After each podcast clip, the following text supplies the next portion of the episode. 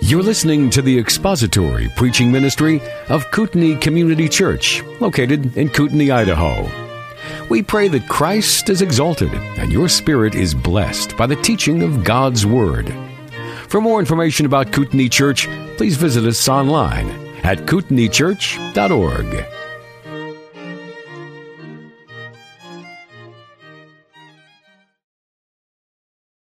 We thank you, Lord, that uh, you've granted us and given us your word, which is our absolute authority for all that we do. You've also, to those who are yours, imparted your divine nature. So we have become partakers of that divine nature. And it is by that that we are able to appropriate your grace and to walk by the Spirit. So we ask this morning that your Holy Spirit would guide us and direct us as we look once again into these truths and examine them for uh, your glory and for our profit, because we know truly as we apply these principles that they will honor and glorify you. We just pray that you guide us now in Jesus' precious name. Amen. Yes, Carol. In the men's section, are you going to touch on what they should do when they have a rebellious wife? Or is that in the women's section? I'm going to deal that with the women's section. Are you planning on something that? Was that a warning or? No, I was just curious. No. No, I will be dealing with the attitude towards that and conflicts, but that's going to be after we look at the roles. The question was here: Are we going to uh, address perhaps to the husbands when there's a wife who is rebellious or disobedient to the Lord, how one would respond? And I, and my answer to that is we will, but we're going to deal with that after we uh, examine the distinct roles as given by Scripture. We're going to examine that in light of confrontation and communication, which is further on down the road. Um, last couple of weeks, uh, we've looked at a couple of passages. 1 Peter 3, verse 7. Then last week we began with Ephesians 5 and verse 23. And first thing we learned as we examined 1 Peter 3 was that husbands are to be learners. That is, they are to live with their wives in an understanding way that they might be able to love them more effectively, learning more about their needs, and we discovered that that's a lifelong process. Uh, when couple gets married, they go through different stages in which there's different needs that arise. When a couple first gets married, of course, there's no children, in most cases, unless they've adopted or had children in the past. So they're getting married and they're learning about each other and developing that relationship with one another. So that's the first stage of marriage. And then those that have children adjust to that. They're learning a new responsibility. They've brought together into their relationship a child and then more children. And so that role of the husband is gradually building to a more greater responsibility for those that have children.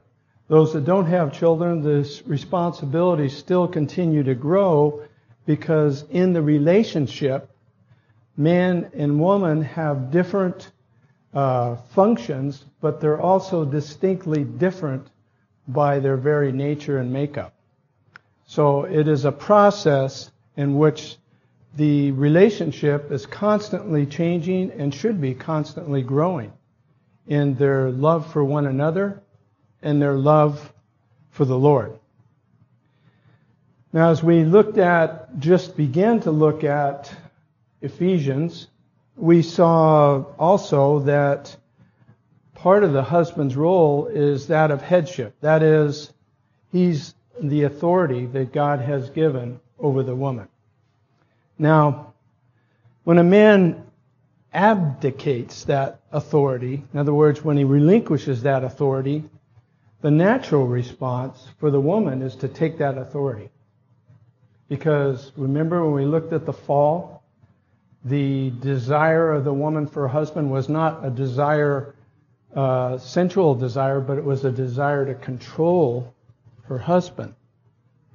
And that was in Genesis 3. And as we looked at the husband after the fall, he wants to dominate and have dominion over his wife rather than lovingly lead his wife. So out of the Spirit, or one who is not under the authority of God's Word, that's the natural response in a relationship. So if a man relinquishes his responsibility of authority in the household, the wife is going to automatically take that over. Unless she's led by the Spirit of God and continues to be submissive. We're going to address the wives in our next lesson in that role. Now, I'm going to be gone for a couple of weeks. Uh, and in lieu of that, Jim is going to do a short series, three week series. So I want you to uh, consider now this headship this authoritative role, the man has a great responsibility here. We've been given that responsibility. So, what would be some of the men's responsibilities as we think of a man being the head of the household as a Christian man? What would be some of the roles of responsibility for that man?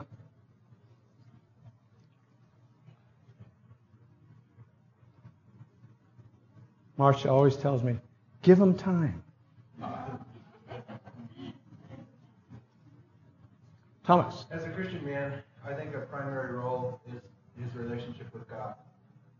Okay, excellent. As Thomas said, the primary role of the husband as an authority in a Christian marriage is that of spiritual oversight. He is to oversee the family spiritually. That is to give spiritual guidance, spiritual instruction, and spiritual oversight. So that's the primary goal of the Christian man in the marriage. What's another responsibility of that and authority in the household?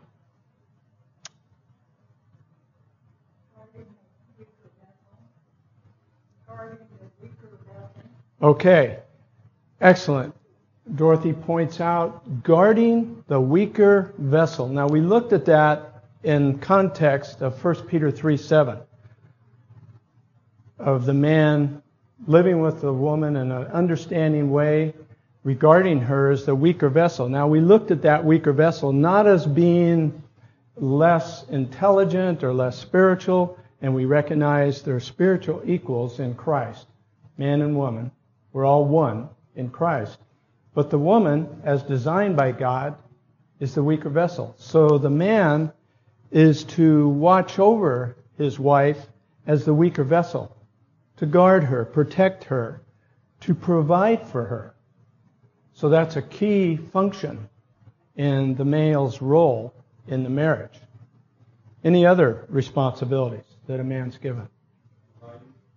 Providing, the provision uh, 1 Timothy 5:8. Now the context is talking about widows, but it says in 1 Timothy 5:8, if a man doesn't provide for his own, and especially those of his own household, he's denied the faith and he's faith, and he is worse than an infidel.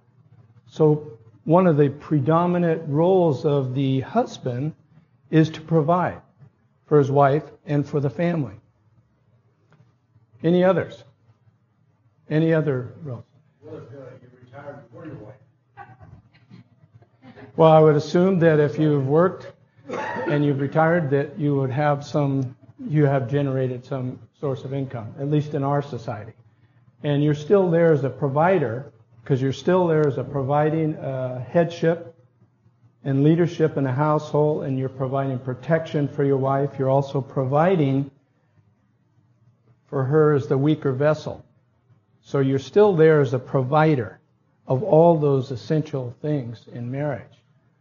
Now, uh, we could get into a lot of discussion as to roles and function in regards to uh, there's sometimes when both husband and wife work. Sometimes the wife generates more resource or income than a husband.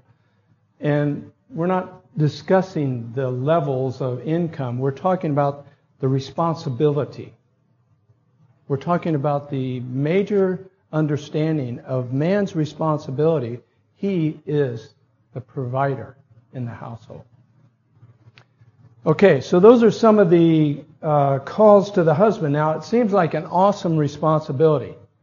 I mean, we think of headship and we're the authority.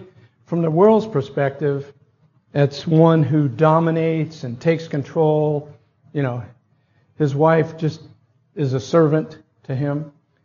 That's the world's perspective. But as we look at Ephesians, when Paul addresses the Ephesians, he says, Husbands, love your wives as Christ loved the church and gave his life for it. So the love that we have for our wives is a sacrificial love. In Romans 5 8, we see the sacrificial love that Christ has for the church, in that yet while we were still sinners, Christ died for us. You see, the worthiness of the world was not there to generate God's love. God loves the world because of his divine nature. It isn't because the world deserved that.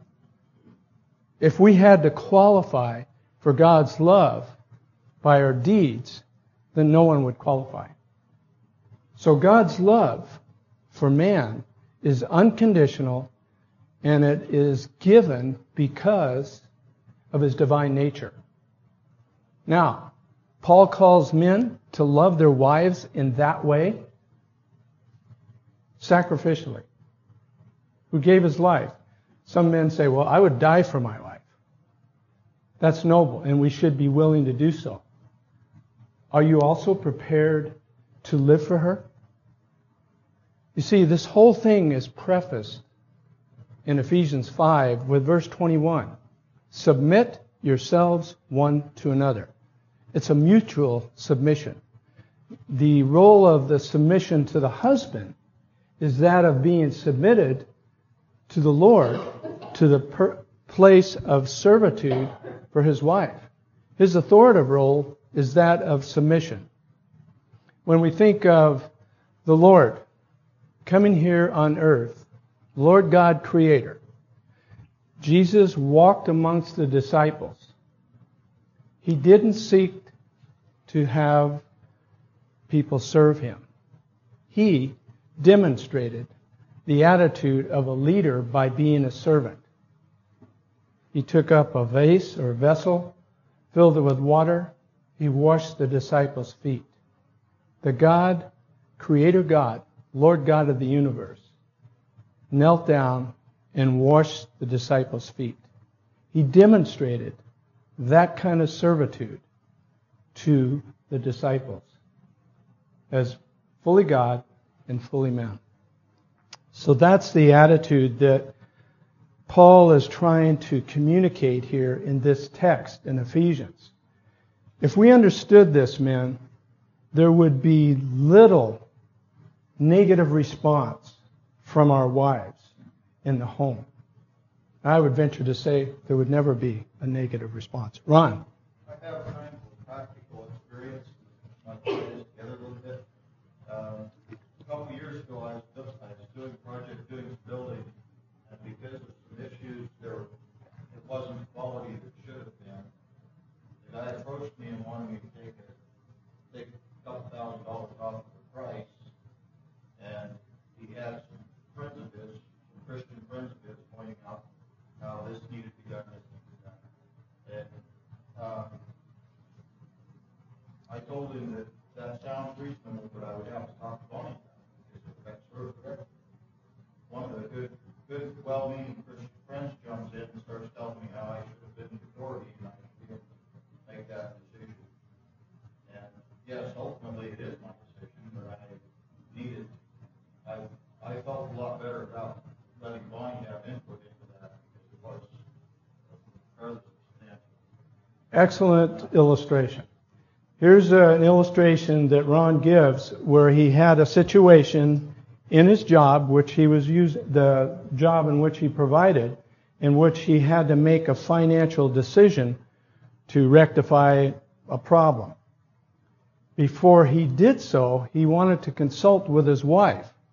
He would make the ultimate decision, but he wanted her to be brought into the situation. Now here's a, that's a classic example of mutual submission.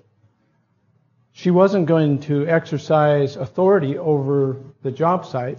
He wanted to bring her in, and as we as husbands should be, even in our leadership, able to bring our wives in to consult, to take advice, to hear. She is our helpmate, our completion she sometimes will have greater insight than we will in some areas. I certainly acknowledge that with my wife. When it comes to finances or accounting, she, I look to her, and yet when we make a decision, the responsibility of that decision comes back on me. But we'll discuss things. So that's a good illustration of mutual submission. Now, This mutual submission is also the aspect of that sacrificial love. We know that in a marriage, we're each gifted, we each have different talents. Our makeup is totally different. And we looked at some illustrations of that a couple of weeks ago. But as we consider this aspect of submitting one to another, there is extreme importance of understanding that in that, we're still, we as husbands are under the authority of the Lord. And even though we're over our wives in authority, we're submitting to the Lord and we're submitting to one another. Still with the spiritual oversight and being the final authority in the home. Does that make sense? Can you look at that in light of the authority structure and yet the submission structure. Man is submitted to Christ, and yet he's head over the woman. Woman is submitted to the man in the Lord. So it all ties together. We're all submitted to Christ. So if we're submitted to Christ, we're not going to do anything or say anything or uh, do anything outside of God's will that would bring harm to our spouse. When we do, we need to be able to acknowledge that, first of all, to the Lord. And second of all, and most secondly important, is that to bring it to our wives. If we have sinned against our wives, we need to be able to confess it first to the Lord, then to go to our wives and ask forgiveness. Here is where husbands have a difficult time sometimes because of our pride. We don't want to acknowledge when we do something wrong, or we'll try to shift the blame or even justify what we do. Now, if you haven't done that, see me after class and I'll talk to you about that. We've all done it to some degree. We have to acknowledge that God wants us to honor our wives in every way. So if we've done something to harm them or sin against them, we need to go to them. And as we'll look at here, we have to try to consider how to live with them in an understanding way. Somebody last week, when we considered living with them in an understanding way, it was two weeks ago, and I think it was Chris, is one of the things we have to understand is our wives' weaknesses and their strengths. There's some areas where our wives are very strong. And so they can function in certain elements and cer- under certain conditions with a great deal of strength. And we seem to learn from that and they add greatly to the marriage. There's other areas where our wives may be weak and vulnerable. We have to learn those things as husbands and guard them in those areas. Protect our wives in those areas. So that is part of the husband's role is learning these areas of strengths and weaknesses. As we love our wives sacrificially, uh, it's a be, for a husband, it's being able to humble ourselves. Now, um, when we think of it from the world's view, that love in which man and woman start to build a relationship on, if it's from the world's love, it's based on what? Attraction, appeal, all the things that are external that change. So if our love is not based on Christ's love, when those elements change, personality, looks, appeal, then that love diminishes. But in Christ, the type of love that God's called us to, it only grows. It's enhanced because it's not based on worth. It's based on pure aspect of God's divine love working through us. Does that make sense? But along with that, that love is from the heart and it is also from the will. So we are willfully choosing to love our wives in that way, which is sacrificial. As we do so, there's going to be a deeper level of attraction than on the physical level. Because we build a relationship on an entirely different basis than the world of love. Phileo, friendship love, is, you know, you like me, I like you. You do something to hurt me, I may not like you. But agape love is unconditional. It doesn't take into account a wrong suffered. It doesn't seek its own. It's not puffed up. It's patient. All those elements of agape love, as we consider that in 1 Corinthians 13, beginning with verse 4, we have to understand those elements of love are beyond the superficial worldly love that many marriages are built on and fall apart once that love starts to wane. Soon as that wanes, they say, well, you know, I don't have the same feeling anymore, or you know, I'm just not quite up to this, so, you know, they part their ways. The antithesis of that is the kind of love that Paul has called husbands to love their wives. That kind of love is sacrificial, always willing to be sacrificially loving our wives and doing everything we can for them. I can't explain to you how convicting it is as I study these precepts again and how meaningful, excuse me, it is for me to look into this on that level. as you exegete a passage of scripture such as this, you can't help but be convicted by the depth of that love that God's called us to, to our wives. Excuse me. Yes, Steve. I'm struggling a little bit with this concept of mutual submission. Okay. As applied in, in marriage. Yes. Uh, my, what I'm thinking is, I am in submission to Christ. Right. Now, Christ loves me and serves me sacrificially, washing feet, dying for me. I mean, he, he does sacrifice and love me. But that does not mean to me that he is submitting to me. Uh, so, so I guess when I when I see the relationship with my wife, I would say, you know, she is submitted to Christ also in the same way, and he loves her. But now, I am to I, she submits to me as the authority, just like I submit to Christ. But I love, I, I don't submit to her in the same way. I love and sacrifice for her when I seek out her uh, advice or her thoughts on a matter before I make love her and want the best for her and for our family.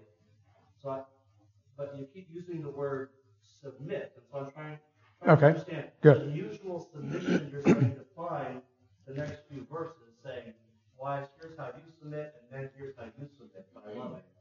Or, or is submitting the wrong word to use there? No, it's not. Uh, submit, when it comes to the wives, is the word hupotasso, which means to line up under or line up under authority to. It's a military term. In verse 21, it says, submit yourselves one to another. and that is what I'm speaking of when we talk about husbands. And you hit it on the head. God doesn't submit to man in any way, shape, or form. So God's not in that verse. This is talking about the husband and wife in relationship to submission. When we look at the authoritative structure, that's over in 1 Corinthians 11, verse 3. Christ is the head of man, man is the head of woman, and God is the head of. Isn't that submission the same as it would be between any brother in the Lord? brother or sister in the Lord, the same type of submission? Yes. We're submitting to ourselves, not, uh, that isn't in the sense where the woman usurps the authority over the man. And what you said in that statement is the type of submission the husband has. It is in our sacrificial love for our wives that we are submitting because ultimately we're submitting to Christ. And in our love, our sacrificial love, we're submitting ourselves for our wives. In other words, we are giving our lives for our wives, and that's a total and complete submission. As Christ submitted himself to the cross for the church, we are submitting ourselves, first of all, to the Lord, and second of all, to our wives. That's the kind of submission that I'm speaking of. Does that make sense?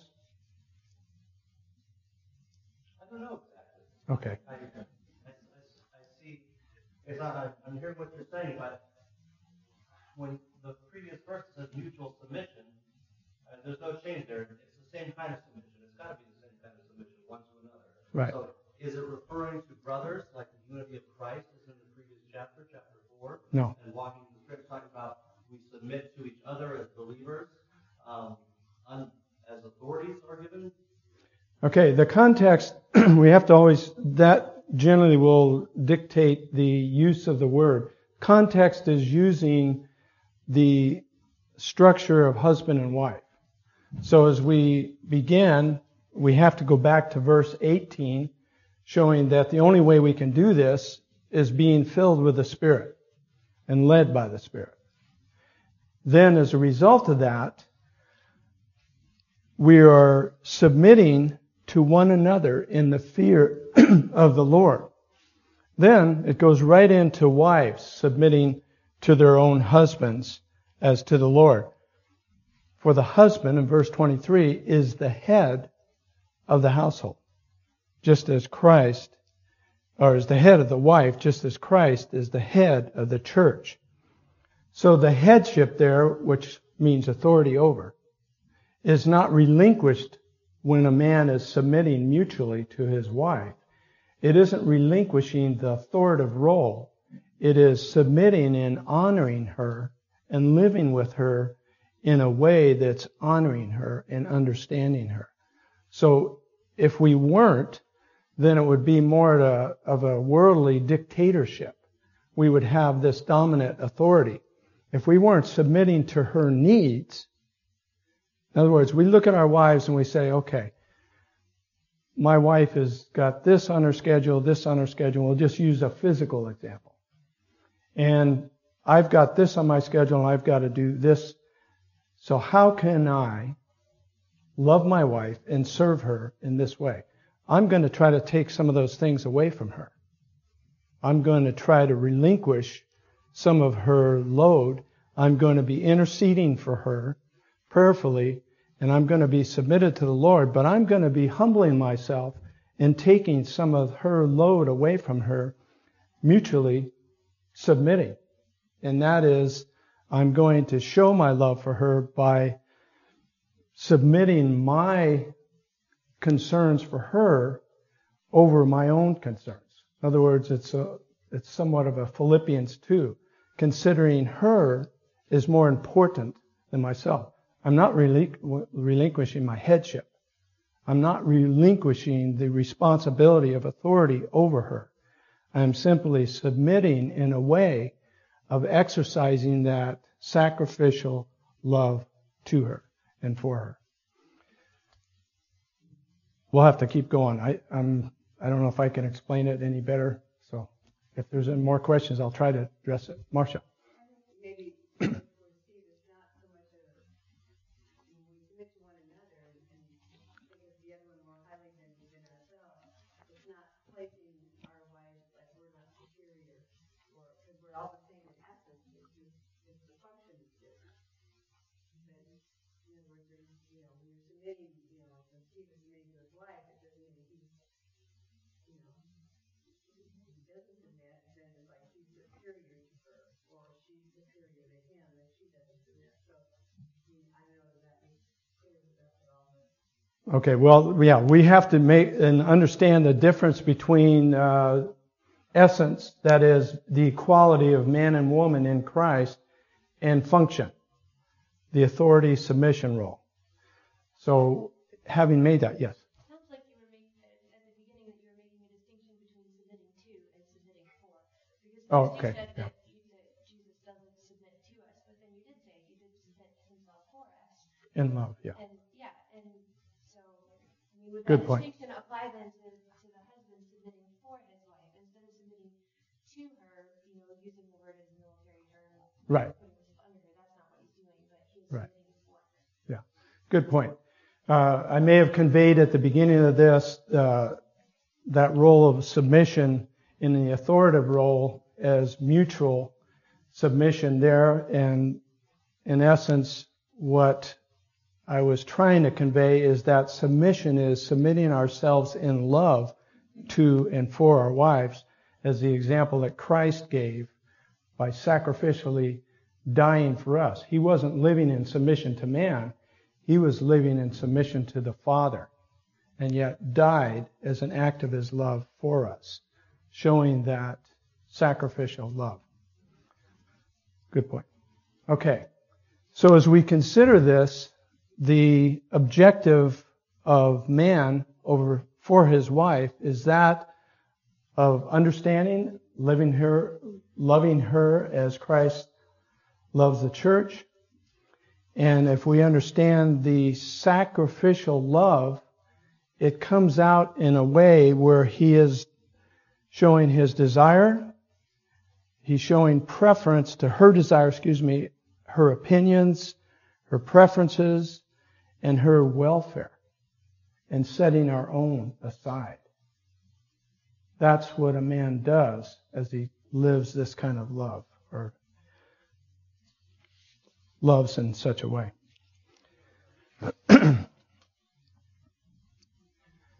For a believer um, forgiven of sin, we have Paul going on. Uh, we've been forgiven of our sin at the time of salvation. So Paul goes on to say, um, Husbands, love your wives just as Christ loved the church and gave himself for her, that he might sanctify and cleanse her with the washing of the water by the word. Um, as we think of this sacrificial love, it's also a sanctifying love. Um, when we're saved, we're cleansed completely. And when Christ uh, washed the feet of the disciples, the practice of bathing in that period of time was they would take a complete bath before they would go out. And then when they traveled from place to place, the only place that they had to worry about was their feet because they had sandals and their feet would accumulate dirt and dust and so he said if your feet are clean your whole body is then clean that's the essence of that example when we are saved we are sanctified by the Word and the washing of the Word. In other words, we're regenerate through the Word of God, through our faith in Christ, by God's grace. In the same way, the husband, his desire is for his wife's sanctification. As we think of that, how is that implemented? We're protective of her spiritually. We want to make sure that she isn't polluted by the world. We're going to guard her from any kind of defilement spiritually as we can. And if we see her uh, doing or saying or reading or watching something that would be harmful to her, we help her to remove that element from her life because we don't want her to be contaminated with the sin of the world. So a man's role, that's part of the spiritual oversight of the man's role, is protecting his wife in that way. And that's why Paul brings this in, uh, that he might sanctify and cleanse her with the washing by the word.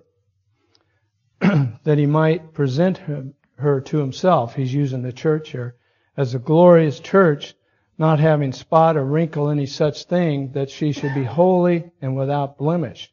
So uh, husbands ought to love their own wives as their own bodies. As we think about um, taking care of ourselves, well, we should take care of ourselves. We should be careful about what we eat, though I kind of mess up there sometimes.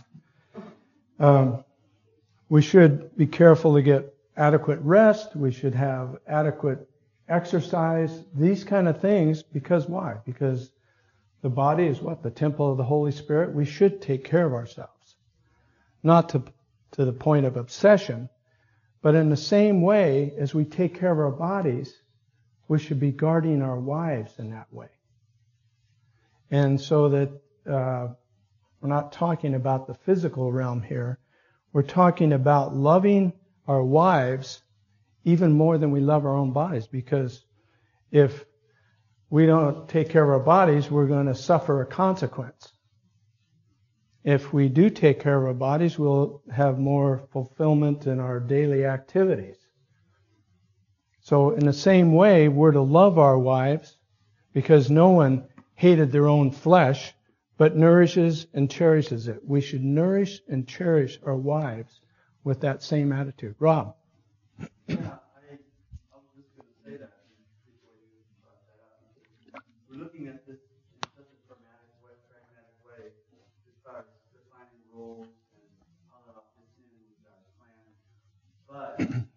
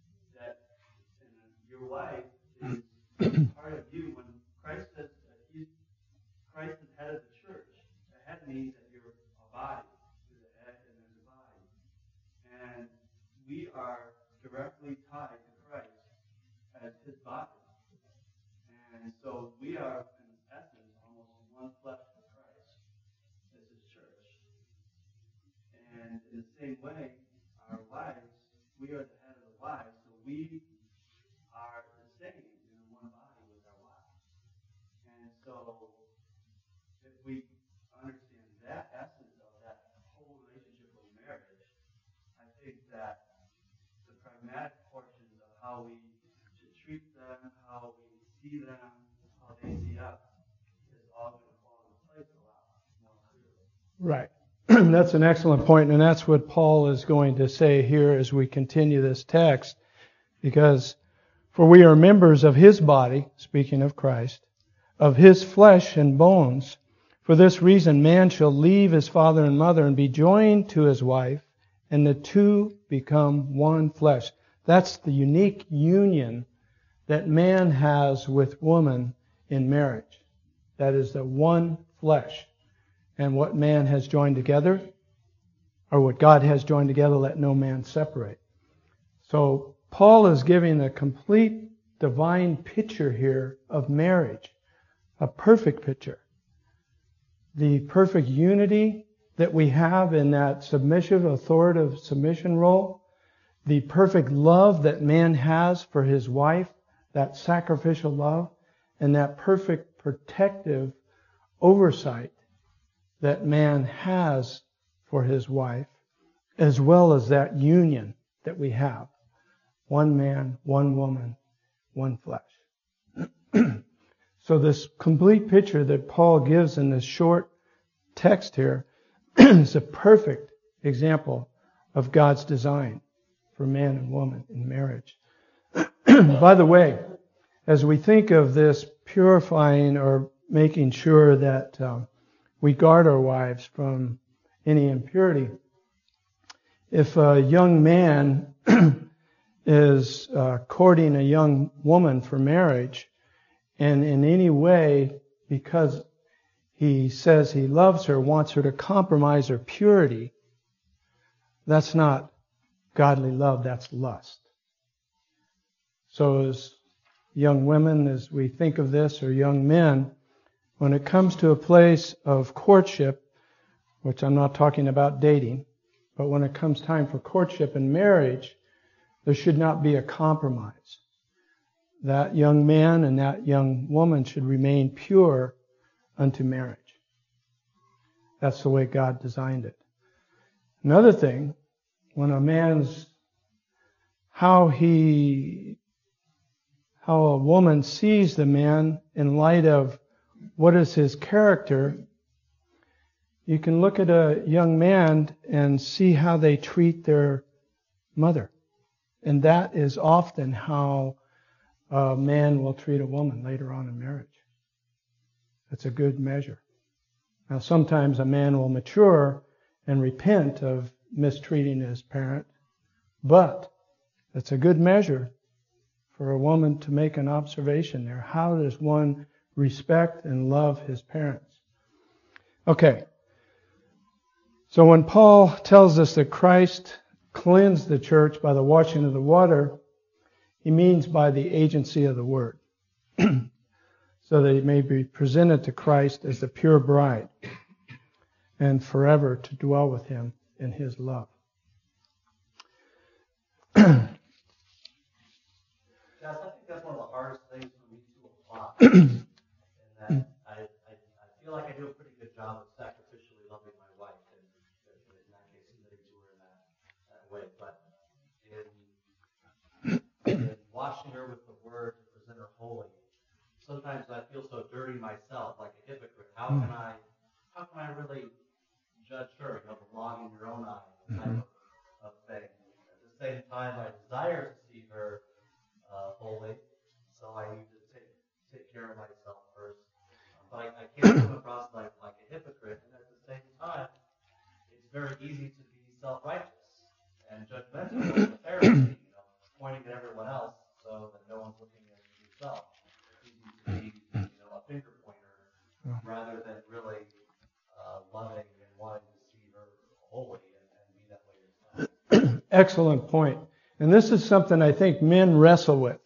And by the way, uh, Thomas will be organizing this for us, but uh, I want to have a separate meeting with the men. There's some things I would like to review with men that um, would be better done with husbands. And as Steve pointed this out, it's extremely important for husbands to keep their minds pure. Because if we don't keep our minds pure, we are not going to be able to guard our wives. In a day and age when sexual perversion is everywhere, we have to guard ourselves, guard our eyes. Job made a covenant with his eyes. Paul says this in regards to what Steve said. but I discipline my body and bring it into subjection lest when I have preached to others, I myself should not become disqualified. So it isn't a matter of trying to be, take a pharisaical approach here. It's a matter of self-examination and being able to humble ourselves before the Lord and deal with these essence of impurities or immoral thoughts or whatever it may be so that then we can lovingly guide our wives. But it starts with us, man. We have to maintain that moral purity, and that's what God has called us to. That's why Paul could say to Timothy, flee youthful lusts. You know, some young men before marriage think, well, boy, when I get married, I won't have all these uh, appetites and distractions. I'll be able to have all my fulfillments. Well, I have to tell you this that, um, and I'll quote a man that uh, was came back out of the mission field uh, from Africa, and he stayed with us for a couple of weeks when he was doing a missions conference here, and he met with the men one morning, early 5:30, and he said, "Men," he said, "I want to talk to you about moral purity." And we all kind of looked at him, you know, and, okay. he said, "I'm uh, in my mid 70s, blind in one eye," and he said, "Is there anyone that doesn't struggle with moral impurity or improper thoughts?" Of course, nobody raised their hand. And he said, That is a battle that you'll deal with till you go to the grave. He said, So you have to make it a point, men, to be able to go before the Lord daily, making sure that we keep our minds pure. That's a battle. And if you don't think it's a battle, then We'll have a discussion afterwards as well. We have to acknowledge that. And what Steve said is extremely important here. We cannot oversee and protect and guard our wives if we're not guarding our own hearts. So we have to watch that and examine ourselves daily before the Lord.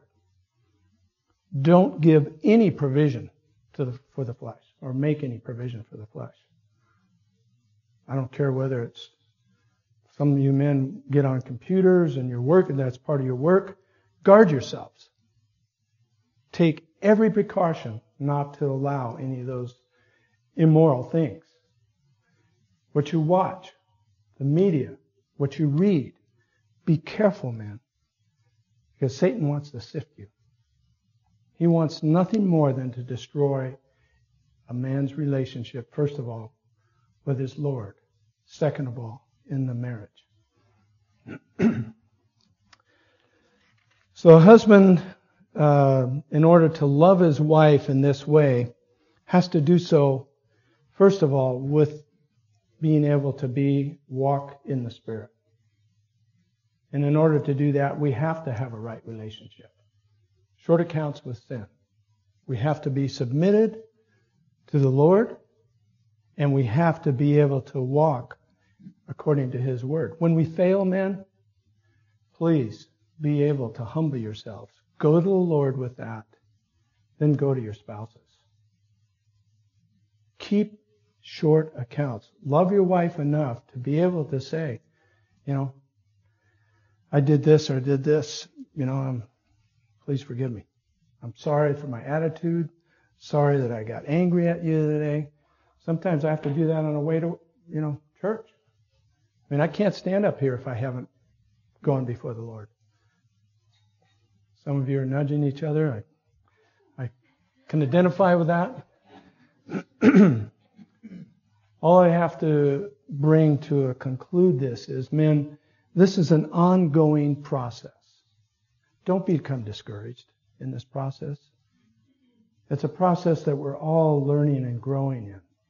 And understand this. God has, those of you men that are here as husbands, God has blessed you with a gift. Cherish that gift. Nurture that gift. And provide in every way, spiritually, physically, emotionally, for your spouse, the things that they need to maintain that unity in marriage. We can sometimes, you know, be casual. We should never be casual about our relationship with our wives. Should never become mundane. If you're married for 10 years or 50 years, you should still have that excitement towards your wife. You should still look forward to doing things with your wife. You should still have that friendship and that relationship to where you can have fun together, enjoy one another's company, and at the same time pray together, read together, grow together in Christ. It's a blessing. It's a gift from God. Cherish that gift. So as we uh, pick up next time, wives, we're going to discuss the role and function of the wife. Now, I say that, and I say it with all uh, sincerity. It's an exciting study. And men, I invite you to come along so that you'll have a better idea of how you can support your wife in that role and function. So I thank you for your patience and I thank you greatly for your comments and input. If there is anything that's I'm going along here, I'm covering a lot of turf. Please don't hesitate to talk to me. I'll be out of town for a few weeks, but I'll be back. okay, let's close in prayer. Heavenly Father, we do thank you for your love for us. And Lord, we do thank you for the sanctity of marriage, that you ordained marriage, that you granted this, this lovely and gracious gift. And Father, we want to honor that with our lives. But it's only as we submit to you that we can do so. We just give you praise for your word, for your Holy Spirit that enables us and empowers us to obey you. We thank you for your grace daily. We thank you, Lord, for your forgiveness and your mercies that are new every morning. Help us, Lord, to be humble before you and before each other, that we may honor one another in Christ's love. We just pray this in Jesus' name. Amen. Thank you for listening to the latest podcast from Kootenai Church. If you'd like to learn more about Kootenai Church or to donate to our church ministry, you can do so online by visiting kootenaichurch.org. We hope you enjoyed this podcast and pray you'll join us again next time. Once again, thank you for listening.